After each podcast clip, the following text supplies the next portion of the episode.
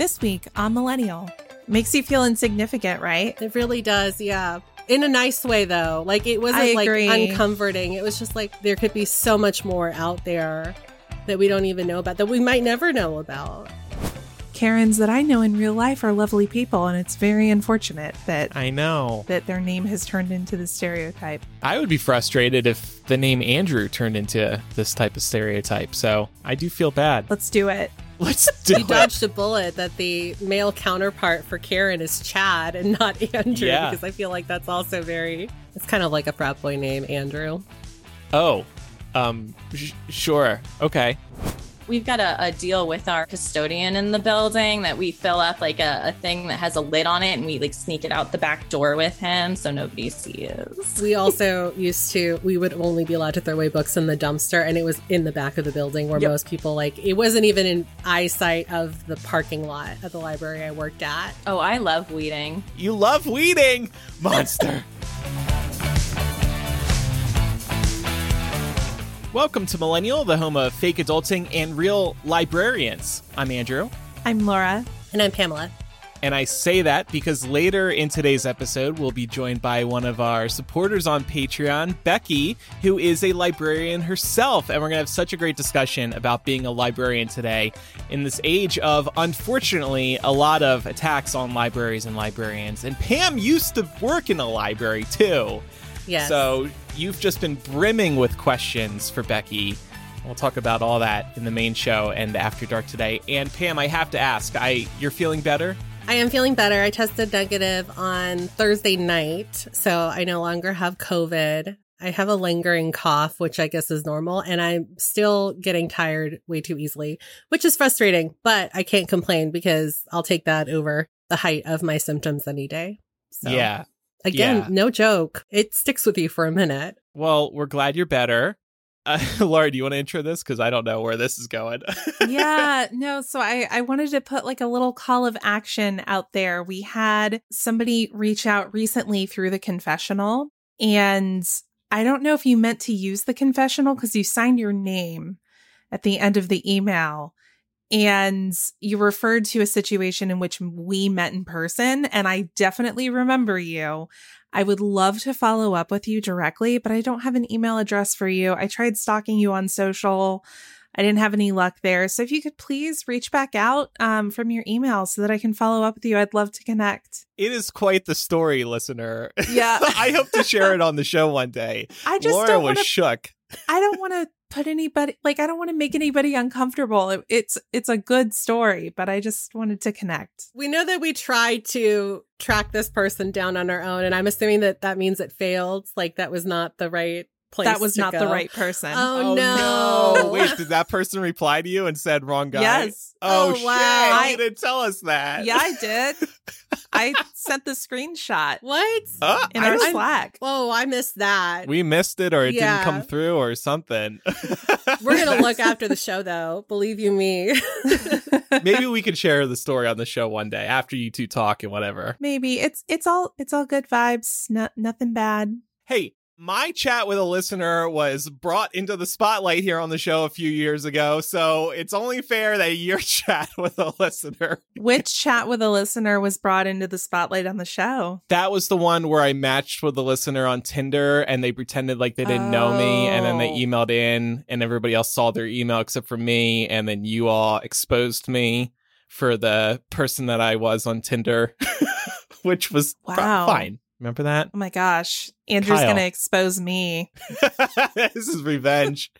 yep. Anyway, we're going to have a bit of a roller coaster of an episode, I think, before we get to our discussion with Becky. First of all, there have been some updates on the abortion rights front with Biden. Laura, do you want to update us on that?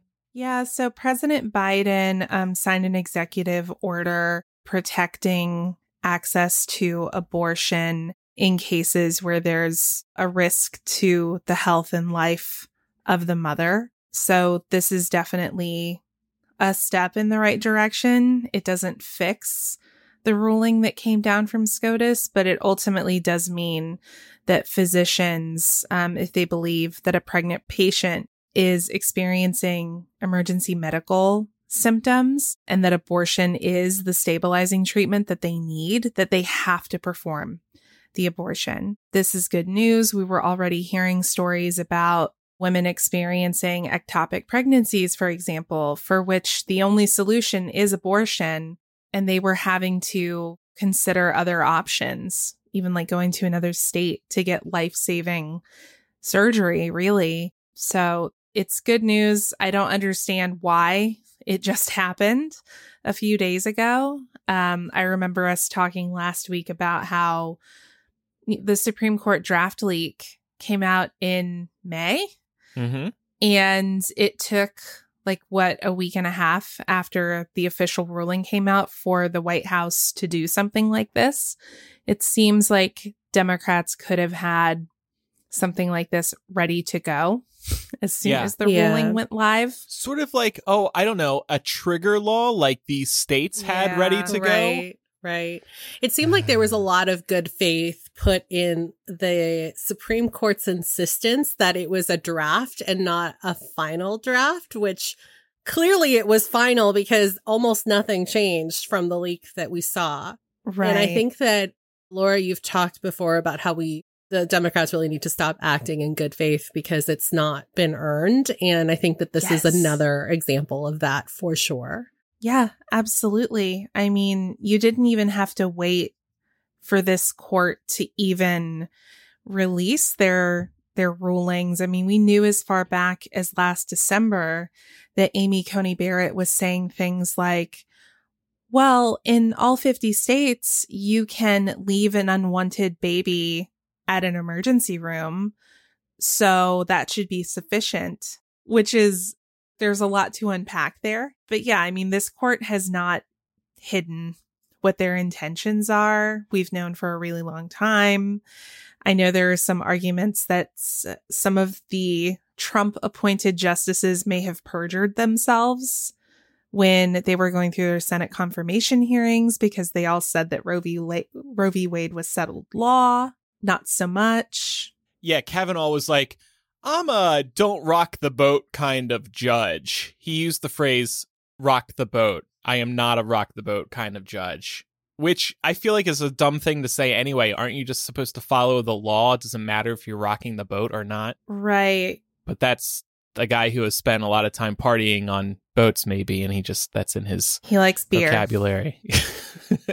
so that's what's going on there. We're still disappointed that the administration hasn't moved faster. Next week, we might actually speak about some new polling about Biden and Trump. Two separate polls, two separate reports have indicated that Dems and Republicans don't want either one of them running in 2024. So maybe we'll talk about who else could potentially run on the left, at least, if anybody. I can't wait to talk about this. Good, because Yeah. I want to know who is viable. I, I mean, like- I'm not saying I know who is, Yeah. but I am glad to hear that I'm not the only one who has had this feeling yeah. of being unsure if Biden is the right choice for Democrats in 24. And then there was this terrible news out of Japan last week, right? Yeah, so former Prime Minister Shinzo Abe was assassinated while he was campaigning. This was so shocking because gun violence in Japan is exceedingly rare. And, you know, it's been quite some time since anyone of our age, of this generation or in the generations younger, a major political leader like this has been assassinated, or at least in the West or in countries that are typically more covered in Western news. It was just really surreal. It also scared me because we've definitely had attempts on the lives of public officials in this country, some successful, some not. And it just kind of freaked me out because of how prevalent gun violence is in this country right now. It put me on high alert. And yet over in Japan, gun Yeah. violence extremely rare. Guns are Right. under control over there. You don't see this type of behavior over there. And you actually had a really interesting takeaway when we were talking about this last week off air. You said that if it can happen in Japan, it can happen anywhere. Mhm. And I think that was a really good point. That's definitely what it feels like in countries where gun violence isn't as prevalent. I've wonder what security details for politicians look like compared to this country. But when you think about the fact that we had JFK, there was an attempted assassination on Reagan. Pam brought up Gabby Giffords. There was an attempted assassination on her life several years ago. So it is not something that is impossible to happen in this country. And based on where we are as it relates to guns in this country, it makes me really afraid. Right. Because honestly, it feels like it would be easier here. There's been some Yeah. information that's come out about how, I guess, just like some early investigation on how this might have gone down with relation to the assassination out in Japan. That's somebody who really had to find a workaround because it's so hard to get guns over there. Out here, it feels like we give him out like candy. yeah. Yeah. And he did. I mean, this was, as James is pointing out, it was a homemade gun. But to the point about security, Laura, he was shot on a very busy public city street. He was in a very exposed location. I still do wonder about the security detail because, just to be clear, this is the last prime minister prior to the current one. This is like, God forbid, Donald Trump being assassinated or Obama. Mhm. Like it's that level. It's that recent of a prime minister, which makes it all the more shocking. Like Laura said, an important thing to keep in mind, especially because it just does seem like if it can happen there, it can happen anywhere. I've been thinking about that since you've said that. hmm I'm sorry to freak you out. You do that a lot. I You do that a know, lot. but I've got some fun things we can talk Ooh, about. fun things. Did you guys see the pictures that came back from NASA's James Webb Space Telescope? They're so cool. Yes, and I saw much fanfare around Biden revealing the first photo. That was the big headline, and that that tells you how desperate the administration is when they're like, "Please, let's say that Biden is like as if he like took the photo himself or something Right. and discovered deep space."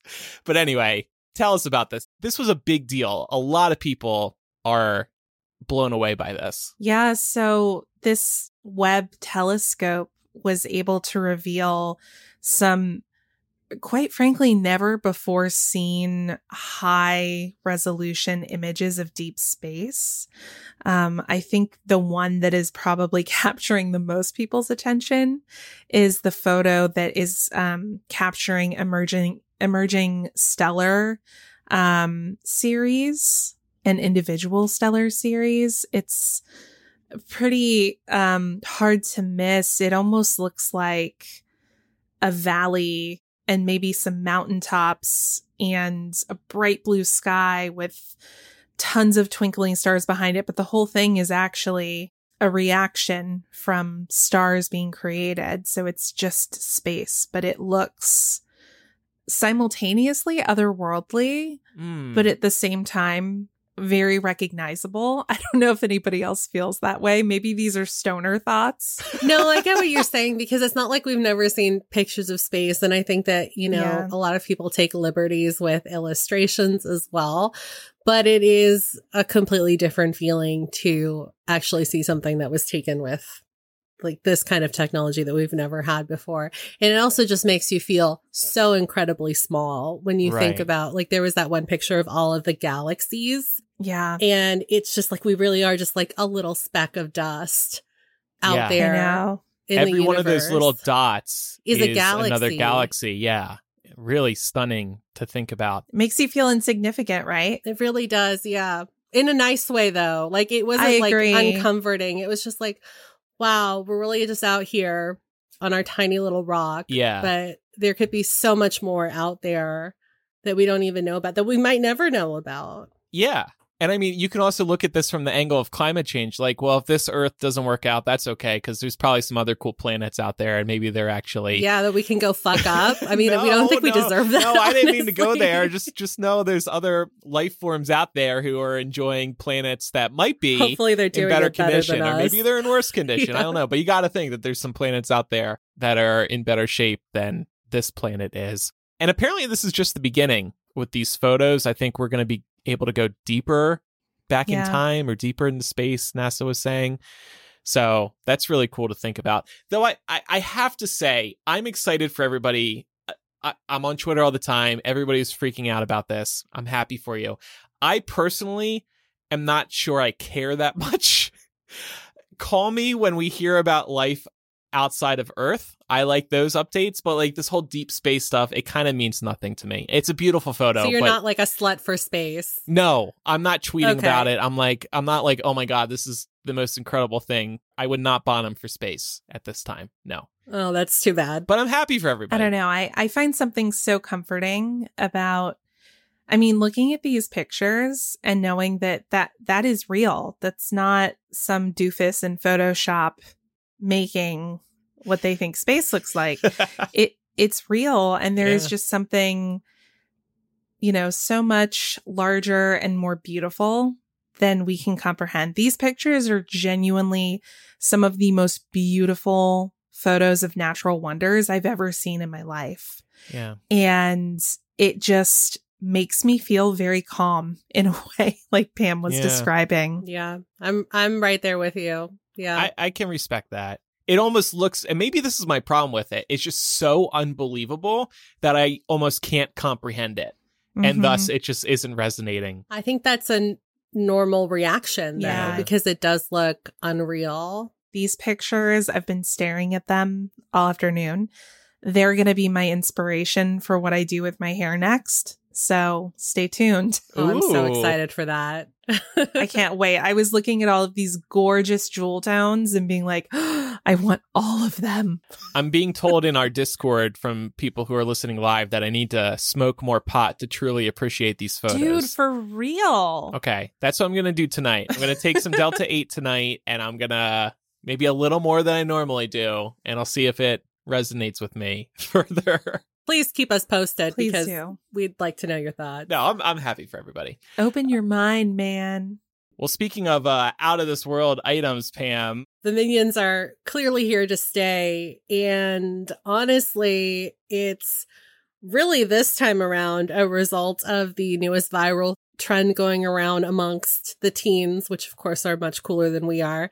So Minions, The Rise of Gru hit theaters and it raked in a whopping 164 million domestically at the box office in its opening weekend, which is really very high when you think about the fact that this is still kind of debuting in what we're describing as the COVID era. A lot of ticket sales are down, but clearly this is not, this did not affect them over at Universal when they released this movie. And like I said, again, it's really mostly a result of this meme going viral. This actually went viral. I, I first saw it over on TikTok, honestly, where all good trends are born these days, honestly. It's called hashtag gentle minions. And in order to participate, teens will go out in groups to the theaters and they're dressed in their best tuxedos. Oftentimes they've got bananas and they just look like little businessmen going to watch this movie, documenting it for TikTok, of course, because if you didn't document it for TikTok, did you even really do it? But the hashtag has actually garnered 65.4 million views on TikTok alone, which is kind of crazy. And it does kind of seem like pretty harmless fun on the surface level, but apparently some kids have been taking it a little bit too far and theaters aren't quite pleased by the growing popularity and the trend. In the UK, some theaters are actually banning groups from entering if they show up dressed in suits. And this is the result of some groups getting a little too rowdy in the theaters. There have been reports of bad behavior, which include throwing things like bananas at the screen. Um, and the theaters over there said, we've had families who won't even go back into the screen when they've tried to sort it out. Families leaving before the film has even started. And of course, the children have been in tears. So that's too bad. Uh, Universal obviously is operating under the all press is good press banner. And they actually tweeted out to everyone showing up to minions in suits. We see you and we love you. thanks for validating the gentle minions movement. I saw one of these videos. The reactions that people have when the movie begins are insane. They're losing their mind like they're watching Avengers Infinity War or something. Right, exactly. It's it's really mind-boggling. And it's just all tongue in cheek, right? It's just like they're celebrating how stupid the minions are. I think so. Yeah. I mean, like minions and, and things that have come out of minions, like it's, it's been a meme for a while, like the baby girl meme for Gru and stuff like that, which is also kind of in part due to this really dumb Netflix movie. But like the the fact of Min- minions being so popular online isn't anything new but i think that it's just you know they've come up with a new way to kind of memify it and that can be you know really fun if you're into little internet tongue-in-cheek jokes but of course there's a line and some people have crossed it like this one Um, video I- they stopped the movie like they're like if you all don't behave we're gonna kick you out it's like Right, gosh. exactly. I know. This also got me thinking of we obviously grew up going to midnight releases for a bunch of different franchises and and people dressing up for movies isn't also anything necessarily new. I don't remember any instances of people getting too rowdy in the theaters. Do you all? No. It was mostly just like harmless fun, even though obviously it was like for all ages things. And I think the expectation was that if it was a Harry Potter release, for instance, everybody was hyped about Harry Potter. So I think that theaters were maybe a little more understanding and forgiving if there was bad behavior. I think for this, some of it is probably attributed to the fact that everybody's like, gives a fuck about the minions. your arch nemesis, the minions. I really, I really, this is a sidebar. I hate minions. what did the minions do to you laura there are too many boomers using them as memes to make what they think are clever points on Facebook. I'm fucking Oh. tired of it. I haven't seen that. I have to say, I'm tickled by the minions. I have not seen this new Rise of Gru movie, but I've seen previous entries in the Minions universe, and I I really like them. I find them really cute and funny. When Rise of Gru is available to watch at home, I, I probably will watch it and get a kick out of it. Though the reviews are terrible. Unless you're nine years old, the reviews are terrible. That's what a lot of people were saying when they were covering this viral sensation is that like the movie itself is not great as far as animated movies not. go, but the reason why it's doing so well is not even because kids are begging their parents to see them. It's because teenagers love a good joke. Do you believe that though? Do you really think this movie's doing so well because of the teens and the TikTok? trend? I don't have the numbers off the top of my head, but I, when I was researching for this, I did read a, a roundup, I believe, via Forbes that broke down the age bracket of people buying tickets. And they talked about how the spike in teen ticket sales for this movie is higher than it is for other animated feature films. So like Sing 2, for example, did not sell as many tickets in that demographic. And prior to Minions, Sing 2 was the highest grossing animated movie that hit theaters in the COVID era. So According to data from Universal, 30% of the audience was between the ages of 13 and 17, compared to 11% go. for 2015's Minions and 13% for Despicable Me 3.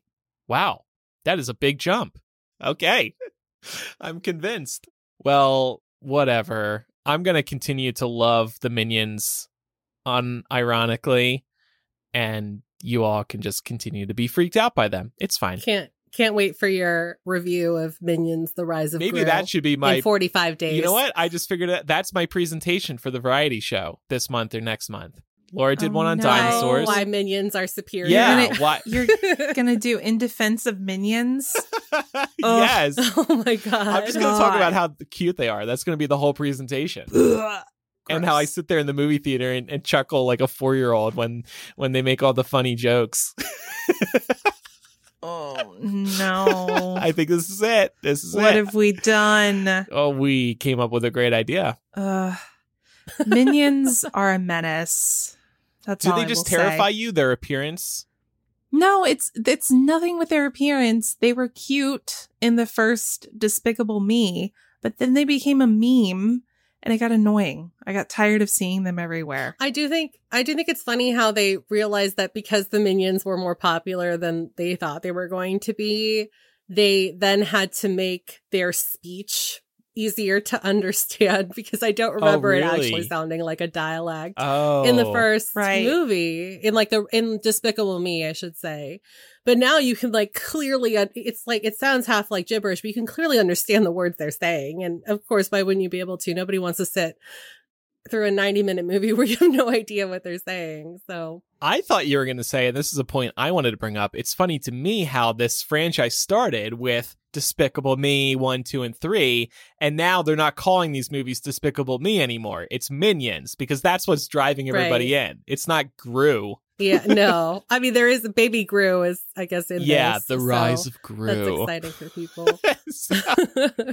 oh man, come on! This just gives everybody a laugh. Lean into it. Well, speaking about complaining, so we have uh, our Nextdoor Karen's uh, segment returning triumphantly this week. The three of us have found real life uh, examples of Karen posts in our local Nextdoor communities. We're going to be doing some dramatic readings. Are y'all ready? Oh, I think God. I'm up first, unless unless somebody else wants to go first. No, I'm just saying, oh God, because I forgot we're doing dramatic readings of this. Yeah, go ahead. You gotta, go you ahead. gotta be in too. character. Okay, let me assume the, the role. Get that Karen cut. So, hang on, let me get myself into character. I went into the beauty supply store in the Kroger shopping center. They had music playing over the speakers in the store. And in the four minutes I was in the store, I heard the N word, pussy, and motherfucker came wafting through the speakers. Sad that these are the lyrics of songs, and even sadder that a business that caters to the public would play this in their store. I walked up to the register and shared politely with the young woman at the counter that I thought the music was inappropriate. She responded that the music was not her concern. I left without the item I planned to purchase. Be advised, should you have little ones, or if as an adult you find profanity objectionable. That's real. This is a real post. Yes. The music was wafting through the speakers like a scent, like a fart. yeah, apparently, and apparently the store was playing this music on the store speakers. Uh huh. And I like the uh the threat, the the results. I did not buy the item I planned know. to purchase. I didn't spend four thirty nine on the hair gel I went in there to buy. oh no. yeah, and this it it's funny because the first name of the person who made this post was actually Karen, and Oh. that tickled me. oh me. no. Did you reply like, "Your name is Karen"? No, but I should have. I stopped trolling people on Nextdoor a long time ago because I started thinking like, well, Georgia is, you know, like a constitutional carry state and I don't want to get murdered. Right. You need to put. You need to set up a fake name like Pam G. Oh, On your oh, I should Nextdoor make my name. Pam G. Yeah. Or mine on PlayStation, Simming King sixty nine. Can you do that on Nextdoor? I don't know. But you had to have a real name. Oh, that's how they get you. That's how they prevent people from trolling and being dicks on there. All right, Pam, you want to give us yours? Yeah, mine's uh, probably not as dramatic as Laura's, but I thought it was pretty funny. We're registering a great disappointment in someone who stole our entire crop of apricots from our side street on Avenue. Oh, I didn't mean to put the. Uh... Do you want to edit it out real quick? Yeah. yes, please. I didn't mean to put identifiers in it. This is like a small town too. I gotta take that out. Okay. We're keeping all this in, but I'm going to censor it. Okay, cool. Someone who stole our entire crop of apricots from our side street tree. Although clearly a crime, we would not have appreciated asking if the thieves could harvest some of the delicious apricots or make us some jam. The frustrating part is they stole every apricot without a thank you. Our surveillance cameras can identify them, but a confession or an apology would save the legal hassle. this is very like passive aggressive and almost like Yes, tongue in cheek. even though you're going to bleep this out, I'm very familiar with this town and it sounds tongue in cheek, but it definitely is not based on the people that I know. I would be Oh. I mean, so they're dead serious. As somebody who is trying to grow a lemon tree right now, it takes years for these plants to start bearing fruit. And then obviously you have to wait a while. You have to wait every year for new fruit to come around. So if somebody was taking my apricots, I would be very upset about it.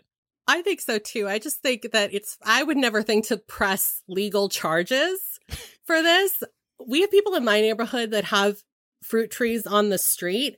They just put up signs that say, please don't pick our fruit, Mm-hmm. you know, or please don't pick the wildflowers and stuff. I would never do that personally, but I also, I think this is kind of like, I don't know, a little extreme. It seems like a joke, this whole thing. I believe you. It's just like some Yeah. people are not self aware of how ridiculous they sound. I I just love the our surveillance camera can identify them. Yeah, probably not, by the Right. way. Like, Prob- maybe, you but. wouldn't, you wouldn't be posting here if it could. Maybe they have them facing the trees.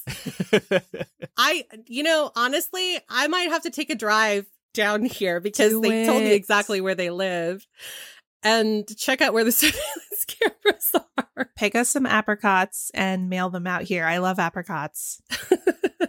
Okay, so mine it's short, but just to set it up, this person in our local neighborhood group had made one or two posts this same week as the post I'm about to read, um, in which they're complaining about Amazon drivers lobbing packages to the front door. And this third time they did it, I got really annoyed and decided to comment. So this person wrote, I'm pretty sure someone also got this guy on camera tossing packages. What an ass! Happened at 12:47 p.m. today. Husband said guy was blasting music. And she uploads video from her ring camera. It's an Amazon delivery driver. The dude in the video lobs a package. For some reason she put tossing packages in air quotes. I replied, and you know, seeing her third post in a week, I replied, does everyone and by the way i'm verified on facebook so my comments have the check mark so i look like super official every time. super legit. i'm like king of i'm oh, i almost said my development. I'm i'm king of the neighborhood because of that blue check mark. So here i come in with my blue check mark ready to respond to a karen. Does everyone think their packages are carefully handled from china to your front porch? They're tossed way more often than just in front of your house. Unless it's broken when you opened it who cares?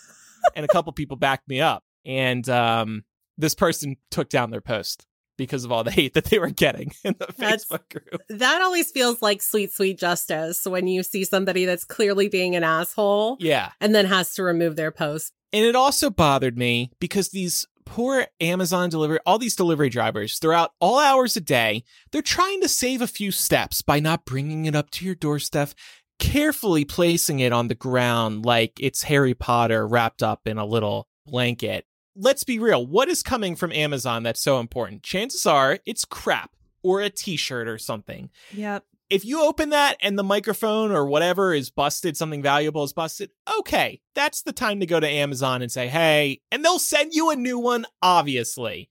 But to complain about these people trying to save a few steps so they can get all their deliveries done, mm, so frustrating to me. And to that point, I actually had to order a, a new replacement cord for my computer charger. And the package came, it was clearly sliced at some point while it was in transit. They just put some packing tape over it, but I'm not going to go complain to Amazon because guess what? The cord inside was fine. Like, Yeah. I don't care if the, the bag got slashed in the move. Yeah.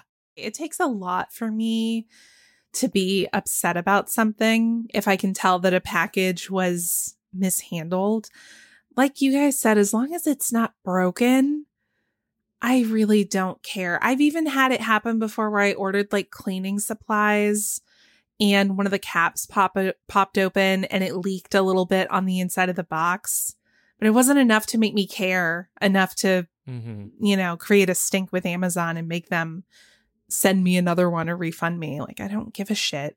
Yeah. I have bigger fucking fish to fry, which apparently some of these Karens do not. Apologies to all decent Karens. The only Karens that I know in real life are lovely people, and it's very unfortunate that I know that their name has turned into the stereotype. I would be frustrated if the name Andrew turned into this type of stereotype. So I do feel bad. Let's do it. Let's do you it. dodged a bullet that the male counterpart for Karen is Chad and not Andrew Yeah. because I feel like that's also very, you know, it's kind of like a frat boy name, Andrew. Oh, um, sh- sure. Okay. Only if you went by Drew. Hey, Drew. That's true. Hey, Drew. That's true. How you doing, man? All right. Well, before we move on to chat with our guest this week, we just wanted to take a quick moment to give a shout out to our latest patrons um, who are supporting us over at patreon.com slash millennial. Uh, they are Ellie, Kirsten, Nicole, Jessica, Rebecca, Caroline, Sam, Genevieve, Larissa, Dexter, and Dexter. Dexter was the last one. Dexter, twice as nice. You got your name in there twice. Um, we're so thankful to everyone who supports the show over at patreon.com slash millennial. It's where we have literally hundreds of hours of bonus content at this point that becomes available to you the second you sign up. Um, plus you get to do cool stuff like potentially come on the show like Becky this week. yeah. Hey, Becky. Welcome to the show. Hey, thanks so much for having me. Yeah, you're welcome. And so tell us a little more about yourself. Sure. So, as we'll talk about in a little bit, I work full time as a librarian in the children's department. In addition to that, I write a Disney blog that I've been doing for 10 years. And uh, my main hobby now is running, which is not something I ever thought I would say, but I, uh, I got addicted to it and I have a beer running group that I go to once a week. So run, drink beer. Well, That's wait. awesome. So do you drink and run at the same time or do you drink Not, after at- running? not usually. Okay. Not usually at the same time. Occasionally we do a we do a Halloween run where we uh, have trick or treat stops along the way. Okay. For I love that. Drink or treat. But those are very slow runs. now, let me ask you something as an adamant runner. Do you listen to podcasts while running? I do not. I need music. I can yes, see that. thank you. I, I don't run, but we get tweets from people every once in a while listening to your podcast while on my morning run. I'm like, I'm so sorry to hear that. I, I need to be Yeah, I pumped mean, up while doing any Occasionally I can like if I'm on the treadmill I can because it's going to keep my pace, but if I'm outside I'm like I'm going to be dragging if I'm listening to you guys. Sorry. Yeah, no, I completely Let's just agree. speed it up a little. I wouldn't listen to any podcast doing cardio. I need to get pumped up. yeah, me too. Anyway, so yeah, let's talk about first, and we'll get to your blog, I think, a, a little later. Um, let's talk about being a librarian because recently there have been reports, including one just this past week, of parents and school libraries fighting over their catalogs. To quote the New York Times, as highly visible and politicized book bans have exploded across the country, librarians, accustomed to being seen as dedicated public servants in their communities, have found themselves on the front lines of an acrimonious culture war with their careers and their personal reputations at risk. They have been labeled pedophiles on social media, called out by local politicians, and reported to law enforcement officials. Some librarians have quit after being harassed online. Others have been fired for refusing to remove books from circulation. In many communities, putting books on the shelves has become a polarizing act and has turned librarians into this political pawn. Now, this is the most extreme cases. Uh, We're not saying this happens to all librarians. Have you, Becky, seen this type of behavior coming from parents in recent months or years? We're pretty fortunate that we don't have too much of that specifically in our area. Um, I mean, there's always going to be people that want to complain about things, but it's not typically in like a formal or extreme way. I mean, if they have opinions, they will come tell us absolutely, but they're not usually necessarily looking for action taken. They just want to make their opinions known. How does it feel to see attacks like this on on something as important and wholesome as a library, as a librarian yourself? Yeah, I mean, it's obviously frustrating. And I think, too, though, not just you know the attack on our freedom to read and our freedom for uh, to choose the information that we consume but also that um, i think people don't realize how much the library offers to the community sometimes and when you're attacking you know just one book or topic or whatever it is like this is having an impact on this library all libraries everything that we're trying to offer and it's really harmful yeah. So you told me you actually have a process in place at your library to deal with these potential attacks or requests from parents. So please tell us this. I can't wait to hear this. Sure. And actually, most libraries will have um, some sort of probably very similar policy in place. Um, there is something called the American Library Association, the ALA, which has put out their own kind of general statements that most of us will borrow from while creating our policies. Um, there is a there's a library bill of rights. There is specifically um, a freedom to read statement that the ALA, ALA has put out. And I do have like one paragraph from that that I thought I could read because I think it's pretty important and it makes it pretty clear what um, the American Library Association and most libraries, what their position on these things is going to be. And it says the freedom to read is essential to our democracy and it is continuously under attack says a couple of other things and then says we trust americans to recognize propaganda and misinformation and to make their own decisions about what they read and believe. We do not believe they are prepared to sacrifice their heritage of a free press in order to be protected against what others think may be bad for them.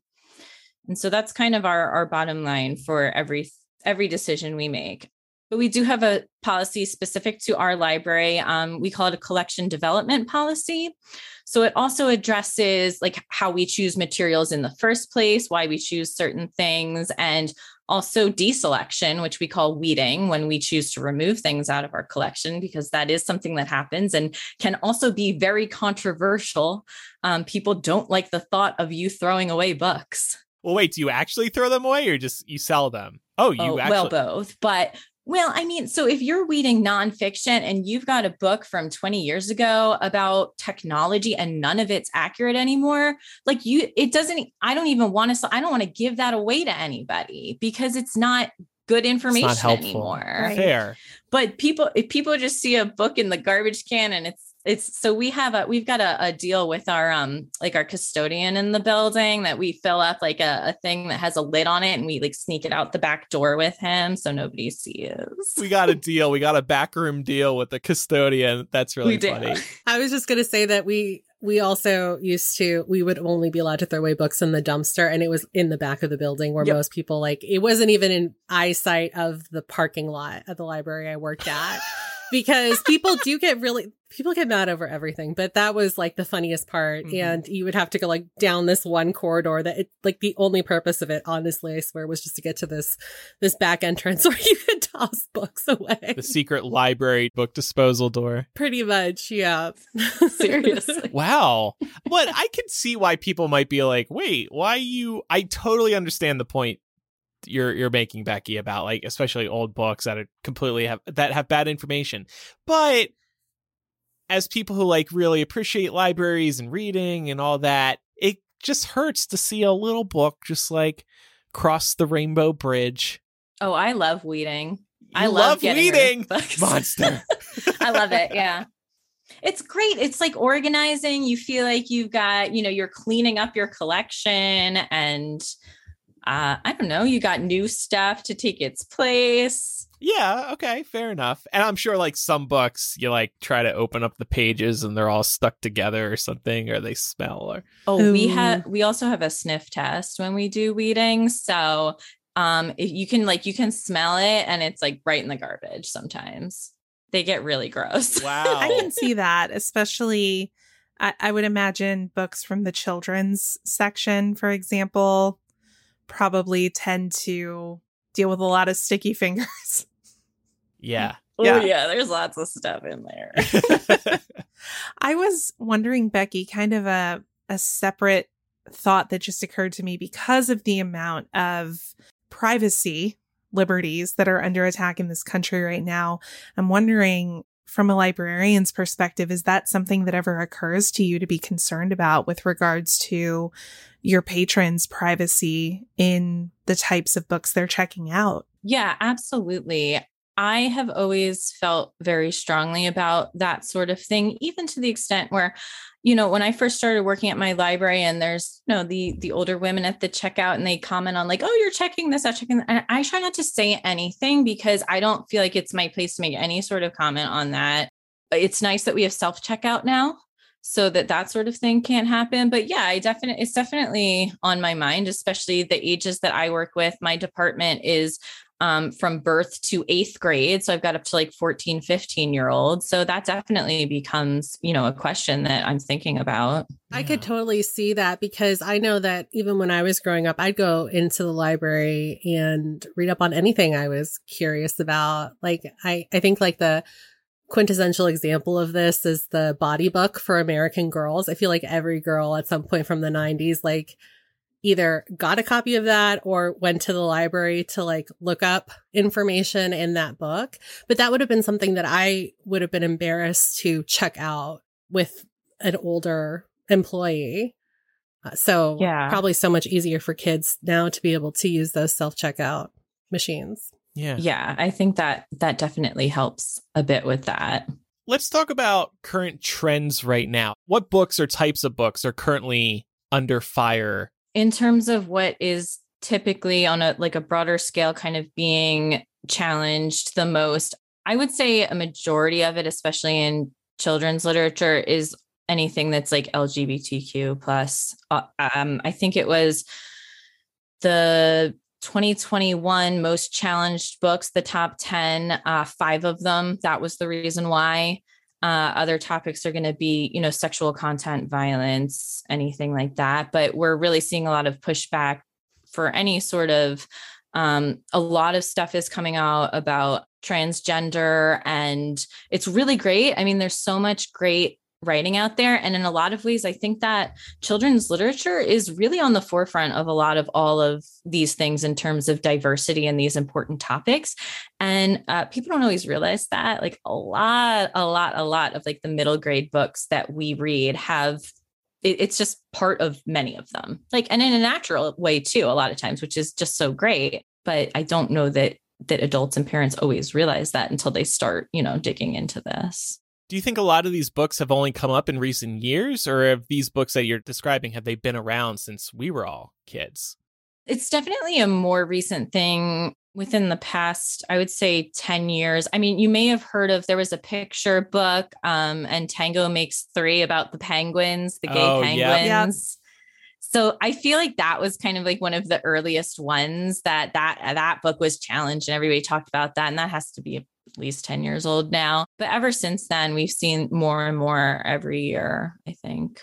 How can we and our, our listeners and parents get involved to help prevent books from being removed or banned? Do you do you have any like go-to strategies there? Well, one thing that I was um, going to say too is that when someone does come to us to ask about challenging a book, if they say you shouldn't have this book on your shelf, we do have um, a whole process, and that includes a form that they have to fill out.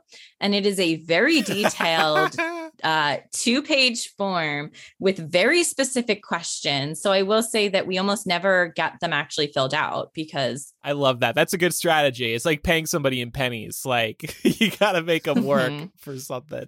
So a lot of times, at least with us, like you're not even going to get to that point.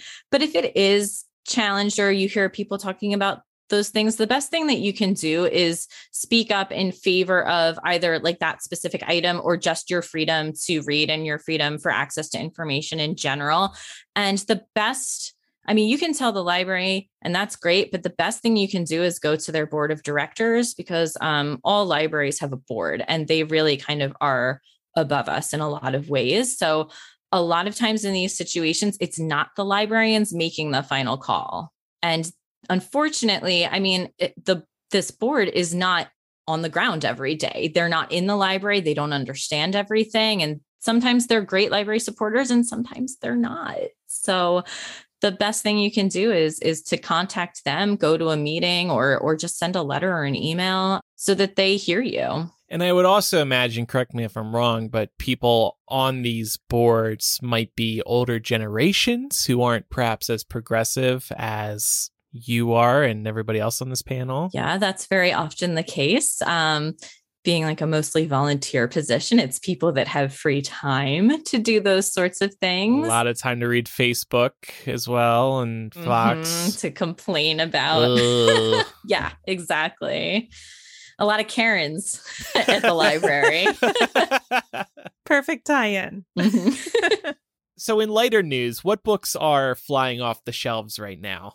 So, keeping in mind that I go up to eighth grade in my department and I don't really read many grown up books.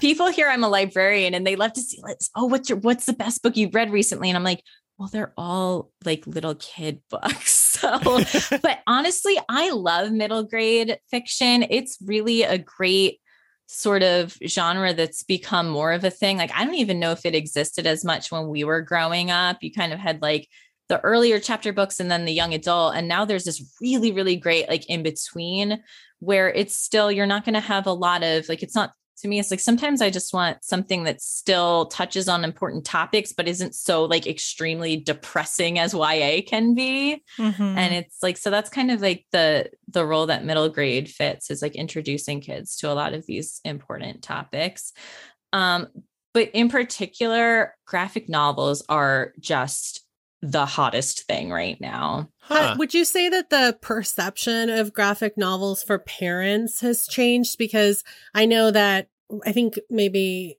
Lauren Andrew can speak to this too, but I feel like when we were growing up, it was always like you can get a comic book or you can read a comic book, but you have to also read a real book. So it didn't ever really like count as reading. Yeah.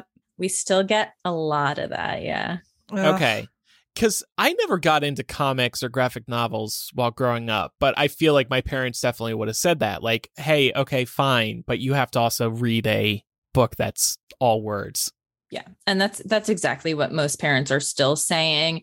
Um, there are ones that recognize that graphic novels can be just as you know um, fulfilling or beneficial in a lot of ways as any other book and in some ways they're teaching even better skills i mean obviously at the end of the day like if a kid is interested in reading I, it doesn't matter what form it's in. Mm-hmm.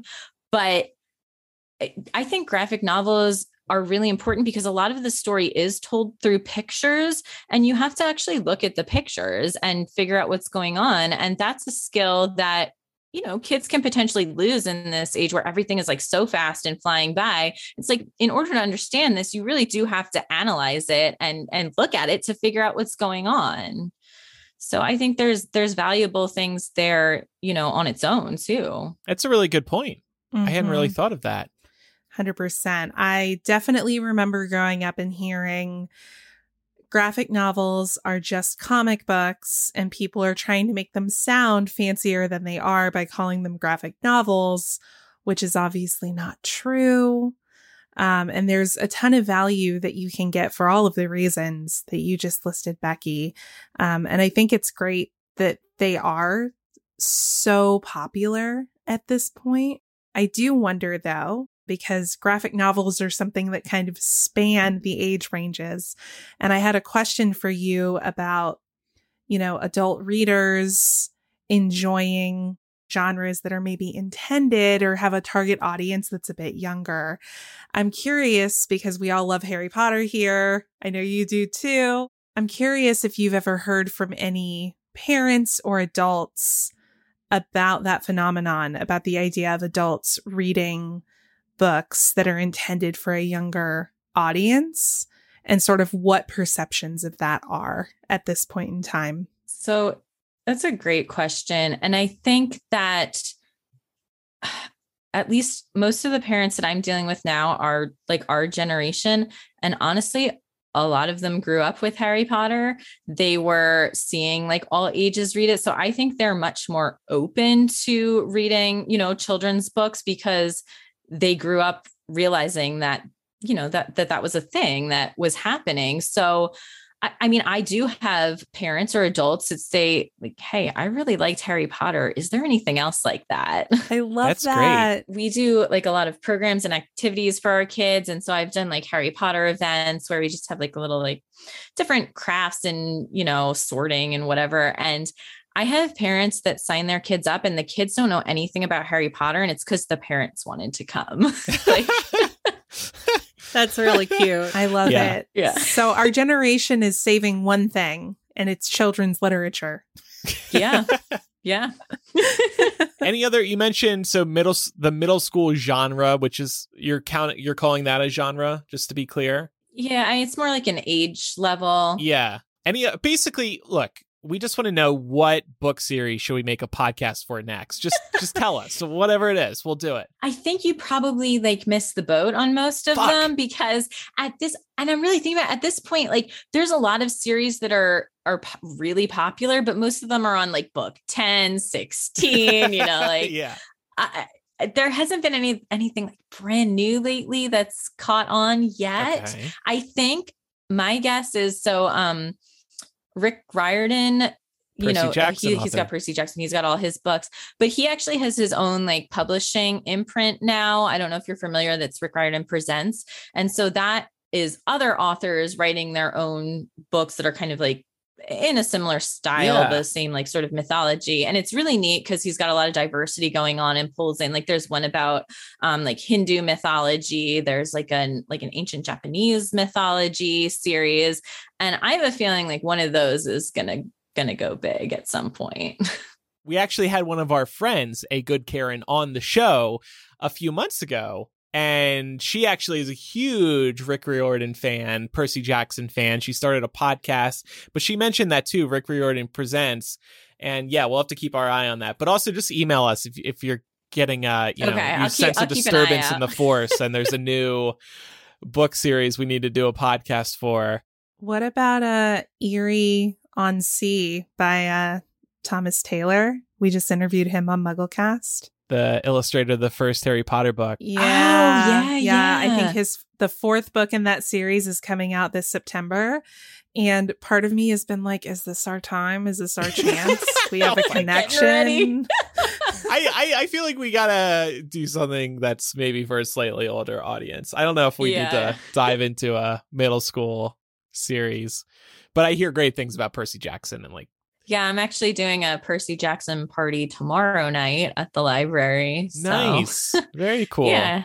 It's amazing to me that some publishers still don't anticipate the popularity of a book series even after it's being adapted for television or f- as a movie. Case in point, Netflix recently adapted Heartstopper, very popular graphic novel series. It's a gay coming of age story. It was released on Netflix, blew up. Everybody was obsessed with it. Pat is absolutely in love with it. He couldn't get the damn graphic novels. They're sold out everywhere. I'm like, how do you not anticipate if something's going to be on Netflix and behind the scenes everybody's like, oh, this series is pretty good. Print all the books in the world. I know there's supply s- I will- shortages, but I was going to say Yes. that the supply shortage might have been an issue there. And um, along a similar vein, I had the hardest time finding one of the Court of Thorns and Roses books because those books have also been flying off the shelves thanks to BookTok specifically. And that I think it really is just because everything's getting pushed back and they're probably prioritizing new releases. But you're right. There should have been more of an effort made with something like Heartstopper for sure because they had time to prepare and they saw the buzz growing. So Yeah. it's interesting. Now, yes, you can get them through Amazon, but Pat didn't want to do that, which is great. He wanted to order through a local bookstore. So we did order through a local bookstore. He just got the Heartstopper books yesterday. They finally got all Oof. four. and when did you guys order those? Like two, three months ago. wow. Now, in fairness, they had one or two. They're going to wait until all of them arrived. But still, like, it's crazy that it took so long. Look, I'm happy for the author, of course. Do you guys like get prioritized when you are trying to order books for the library, like popular releases? Yeah. So we have companies that we order from that specialize in selling to libraries. And so we get most things before they're published, usually a couple weeks before. So we have time to process them and get them ready to check out, you know, as soon as the publication date hits for the more popular stuff. So uh, we've not really had any issues like that where we're not receiving things on time. So that's good at least. Wrapping up here our discussion on libraries, has attendance grown or shrunk at libraries over the years? So, speaking for my own library, of course, um, the past couple of years have been very weird with COVID and everything, and and of course, attendance shrunk for a while. And right now, uh, I think it's back to where it was before, which is very, very busy. Uh, my library is crazy. there are people, Good. I mean, especially the children's department, there are tons of people there every day. That's um, great. So, uh, yeah. And a lot of that has, I mean, people will come in and check out books, but one interesting thing that happened during the pandemic statistically was um, we were doing curbside pickup only for a while. And so our books uh, checkout statistics actually were not that far off from the pre pandemic numbers um, because people who got books were still getting books, but the number of people coming was a lot less, which shows how many people were coming for reasons other than to just check things out. That's fascinating. Yeah, because we have so many uh, programs and activities, especially for kids, but for all ages like this is i mean summer reading right now is our our super busy season and we had three different programs just today while i was there um, for two elementary school programs and like a, a story time in the morning for the younger kids. So and that's like most days during the summer and we get you know 25 kids for each one so. Yeah yeah it's a lot Is wow. there anything you'd like to see the city or or schools do to encourage attendance, more attendance? Yeah, just encourage the library. Just hi, we're here. Like we exist. It's like we can really fly under the radar sometimes. And I think part of that too is that people don't realize everything the library does. Like they say, oh, I'll go there and get a book. And then they walk in and they go, oh my gosh, like there's this huge play area for the kids. Like we can spend an hour here playing and getting books. There's computers, there's all these activities happening. And it's people don't realize that. And it's really, really hard to get the word out about that um, schools are a good partnership, but they've been also so, you know, overworked and overwhelmed that they haven't really been able to um, partner with us in the ways that we did before. So it is just a matter of, of spreading the word, honestly. yeah. Yeah. And I think to your point, there are a lot of services that libraries provide that people just don't think about. Pam, you mentioned one that was really interesting to me when we were prepping for this segment. Oh, yeah. So I was telling Lauren Andrew that I am constantly surprised by just how much the library offers. And I kind of already knew that having worked at a library through my college years, but they're constantly adding new stuff to my local library. And I don't know how long this has been in place, but I just learned that you can actually check out a toolkit and and also some power tools. So if you don't have stuff to do DIY projects around your house or to fix something up, you can just go down to the library and you can get all of that for free for two weeks instead of having to go over to Home Depot and buy all that stuff. And I just think that that's so cool because tools are so expensive and sometimes you just need a screwdriver and you don't have a screwdriver and maybe you can't afford a basic kit. So I just think that's great. Yeah. And we, we call that they call it the library of things um, for that the general term for like all these different things.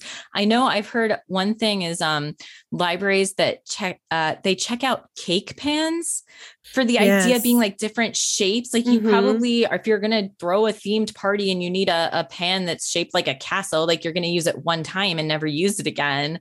So they like they check those out. There's a library that checks out like business wear um especially for hmm. people that need to do like job interviews and don't have the money to like buy a suit they can borrow one from the library. I mean, that's in much bigger places typically that have, you know, the budget and the ability to do that. But um, we check out toys, which is a, a whole a whole other thing. It's a lot of work because pieces go missing and this and that, but it's been super popular at our library because we have so many people in our community that are kind of here for the short term. We have a lot of people that come from other countries for a couple of years and then go back and they don't want to buy a ton of toys for their kids. And so they love being able to borrow different ones every couple of weeks from the library. That's yeah, really cool. I can see why all these things would be so important and so helpful in the community. It's a true community center. Yeah. Well, and speaking of that, are there any other programs or activities that you wanted to plug? I know you've mentioned, Becky, a, a few others too, including some parties, the Percy Jackson party. Yeah. So, I mean, one of the really fun things about my job and like the position I'm in now is that I have a lot of freedom to kind of just do whatever I want that I think the kids will like. Middle school is really like my main area. Um, and so if I hear like, oh, the kids are interested in this, or I read something that I think they might enjoy, I'm just like, I'm going to do this and let's see how it goes. So we've started doing uh, like they were got really into crafting like just because I, I, think they don't they haven't had the chance to like do these yeah. physical things in a while.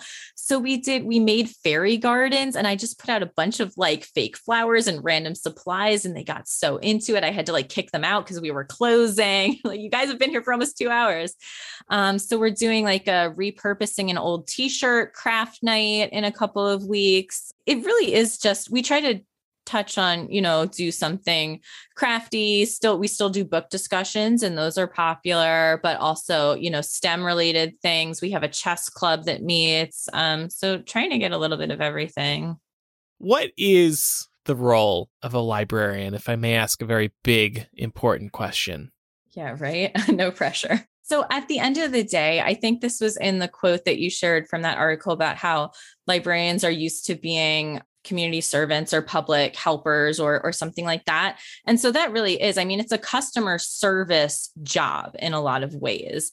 Everything is about providing for our patrons. Now specifically to me I think a lot of it is about just information in general. A library is not just books or even, you know, DVDs or physical items, but both access to information, providing access to information, and also helping people find that access to find what they need because they might not know, but they can come to me.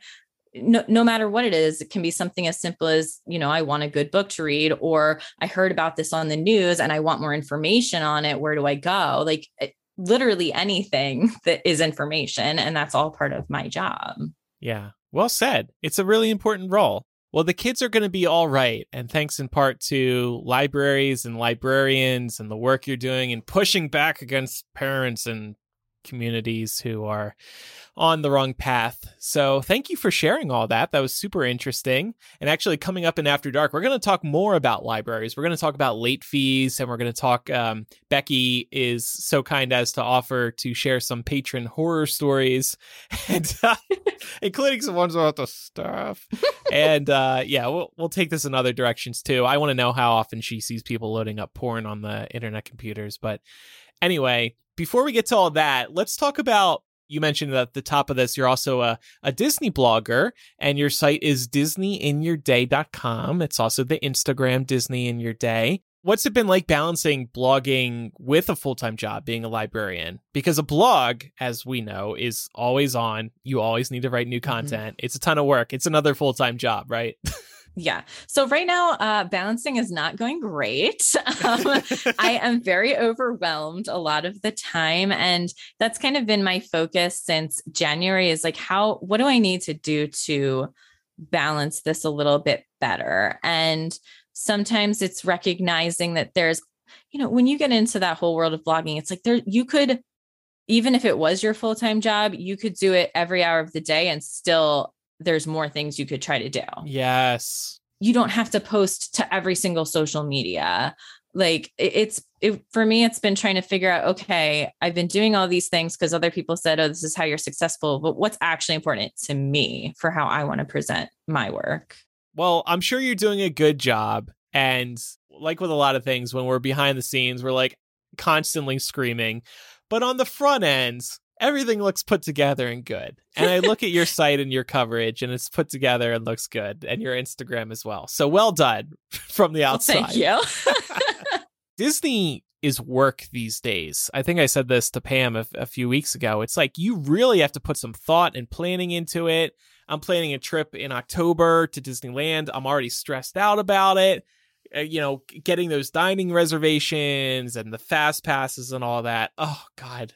It used to be so much easier, especially when, like, when you were a local, let's say you live in Orlando or Southern California, it's okay. You just pop into the park, you do a ride or two, and that's it. It doesn't matter. But if you're only visiting once a year, you have to make it the best trip ever. You got to make sure you hit everything. And that's when it gets really stressful. See, that's your mistake. You can't do everything.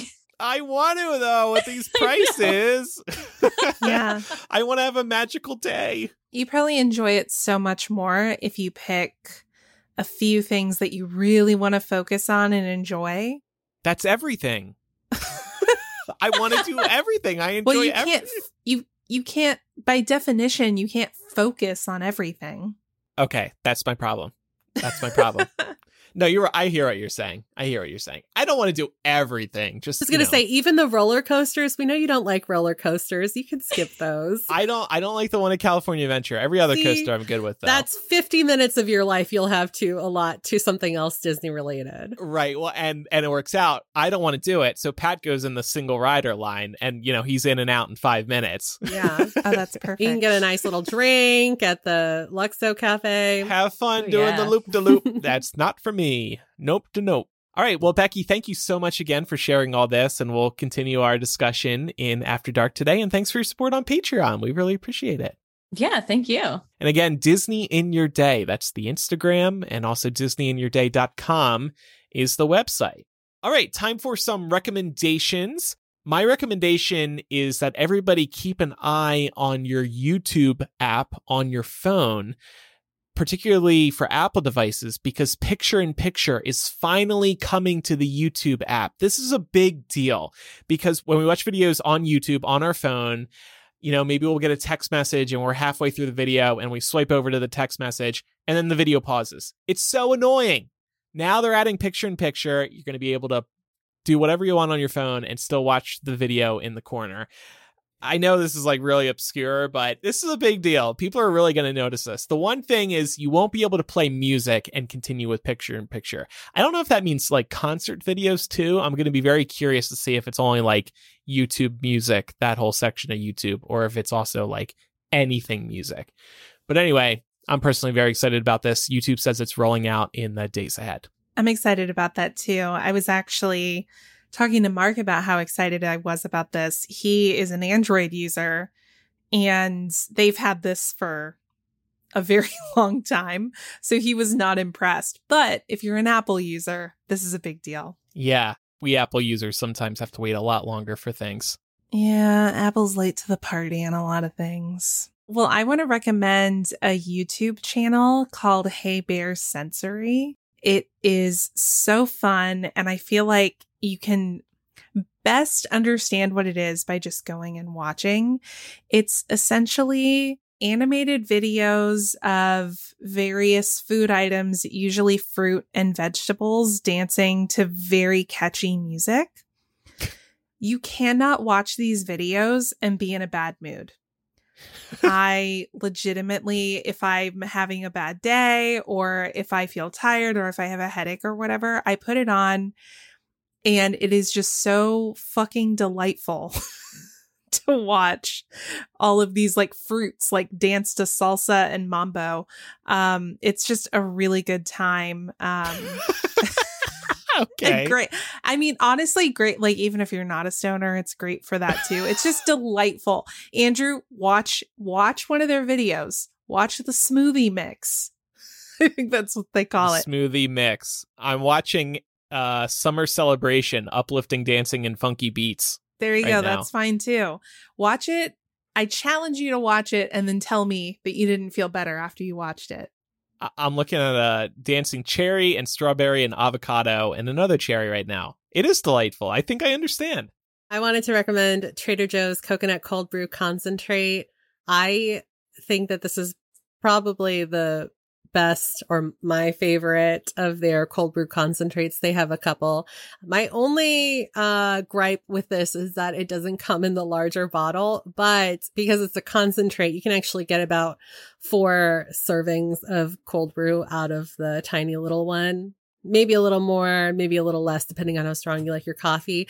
But this is just like the perfect summer drink. Uh, does not have any added sugar. It just is kind of like a hint of coconut laced within the coffee, and it's very, very good. So I would recommend checking that out next time you're at Trader Joe's. And Becky, do you have a recommendation for us?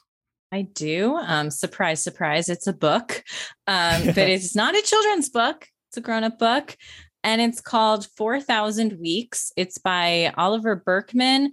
Uh, the subtitle is Time Management for Mortals, but it's actually a very different um, take uh, approaching time management. And it's more a way of thinking about time and how we want to spend our time. I found it really useful. And, and Andrew, it might help you with your Disneyland issues because uh, a lot of the book is about kind of coming to terms with and accepting that we're never going to be able to do everything every single day we're constantly making choices and picking one thing over the other and it's the act of making those choices that give things value in the first place. So it's okay to let some things go and not feel like you need to constantly be hustling and doing everything or seeing everything. Um, I think he said he referred to instead of FOMO, the fear of missing out, it was um, was it the fear of or the the joy of missing out. That's what it was. JOMO. Ah, yeah. yeah. That we should we need to accept. Yeah. Yeah, that's that's a great that's a great point. I just, you know, I see I look at these Disneyland ticket prices and I'm like, I got to do as much as possible and that's before you pay for Genie Plus to help get you uh, through the lines faster. But no, that's Yeah, that's... but you got to think what makes it actually valuable. Is yeah. running around all day and stressing yourself out going to give you the most value for your money? No, it's about slowing down, sitting on a park bench, and watching a parent yell at their children who have been crying for 30 minutes straight. That's the Disney. Yeah, so experience. don't you be the parent with whoever you're with. come on, come on. We got to get over to Splash Mountain. Exactly. Come on, it's closing soon to become Tiana's, blah, blah, blah, blah, blah, blah. to all of our listeners, make sure you're following the show in your favorite podcast app so you never miss an episode and leave us a review in Apple Podcasts or Spotify. We would really appreciate that. If you want to contact us, you can write to millennialshow at gmail.com or you can use the contact form or anonymous confessional on millennialshow.com. Speaking of the confessional, don't forget that one listener, Laura wishes to speak with you. Thank you. And also, you make it sound so ominous. Why do I'm trying to be vague? It's not ominous, y'all. Everything's no, fine. No, it's not. Good good vibes, y'all. Peace and love, as Ringo Starr would say. Peace and love, peace and love. Yeah, no, Lori just wants to talk. You can also follow us on social media. We are Millennial Show on Instagram, Twitter, and Facebook. And then over on TikTok, we are Millennial Pod. Thanks everybody for listening. I'm Andrew. I'm Laura. I'm Pamela. And I'm Becky. Bye, everybody. Bye.